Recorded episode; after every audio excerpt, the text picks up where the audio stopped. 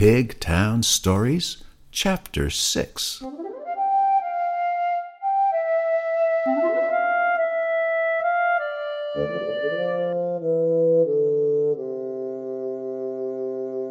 Welcome back to Pigtown Stories, children. In Chapter 6, we will be revisiting our old friends Peter Pig and Molasses Pig.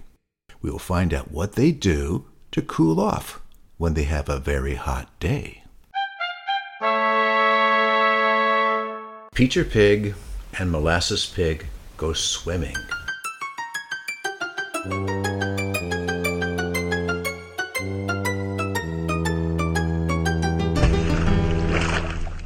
Once upon a time, Peter Pig and Molasses Pig were sitting on Peter's front porch. It was a very hot day.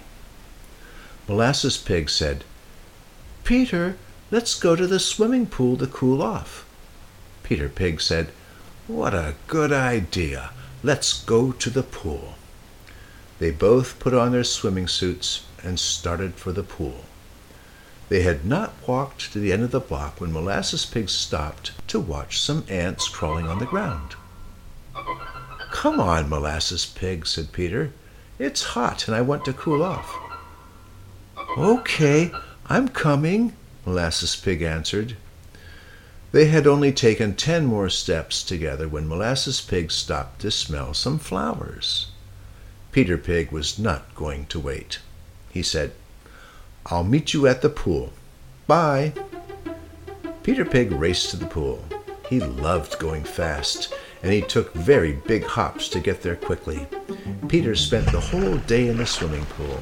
He floated for a while, then swam fast for a while, and then dove off a diving board. He stayed until the pool was closing. Molasses Pig had not joined him at the pool.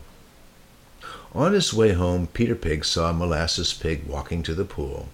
He had only walked two blocks from where they had started. Molasses Pig, Peter said, you have missed the whole day. The pool is closed now. That's okay, said Molasses Pig.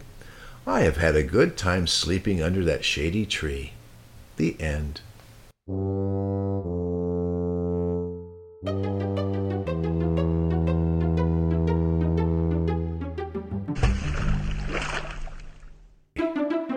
Well, Molasses Pig missed going to the pool that day.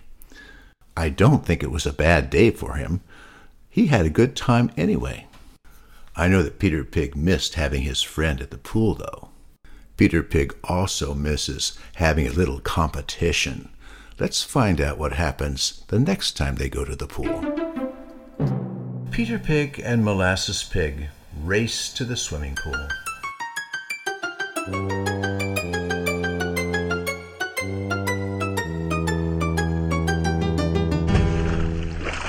Once upon a time, Peter Pig and Molasses Pig were sitting on Peter's front porch.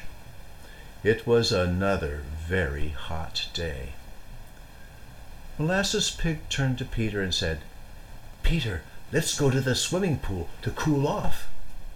Peter Pig said, What a good idea. I have a good idea, too. Let's have a race to the pool. The loser will have to buy the winner a popsicle.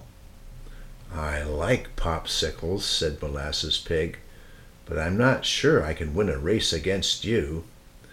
Peter Pig was sure he would win, but he still said, Why don't you try?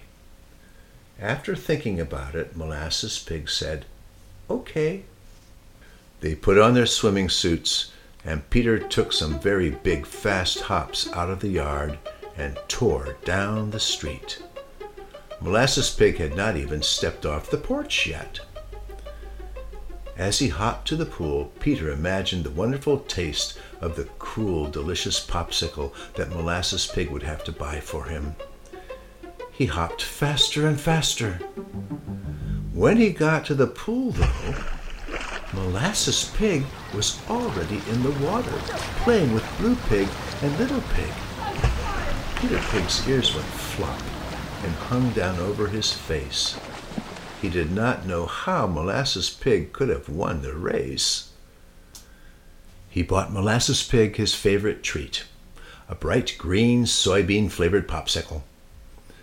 As he handed it to Molasses Pig, he said, I don't know how you won our race, but here is the popsicle. Oh, yum, said Molasses Pig. Thank you. When the pool closed, Peter and Molasses were walking home. Freddie Friendly Pig drove up and stopped in her car. She honked and waved to them. Hi, she said.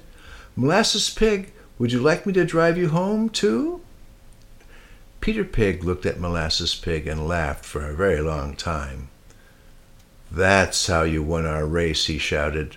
That was very clever. No, it wasn't, said Molasses Pig. It was accidental. I was smelling the flowers when Freddie Friendly Pig stopped and offered a ride.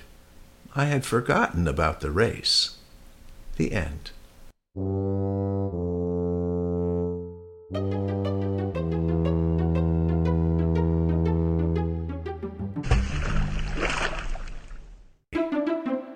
Well, that's it for Chapter 6. Thank you again for visiting Pigtown Stories. If you would like to leave a voice message for me about your favorite pig or your favorite story, you can do that. You can do it at pigtownstories at gmail.com. I'll be happy to share whatever you say about any of your favorite pigs or stories. Goodbye.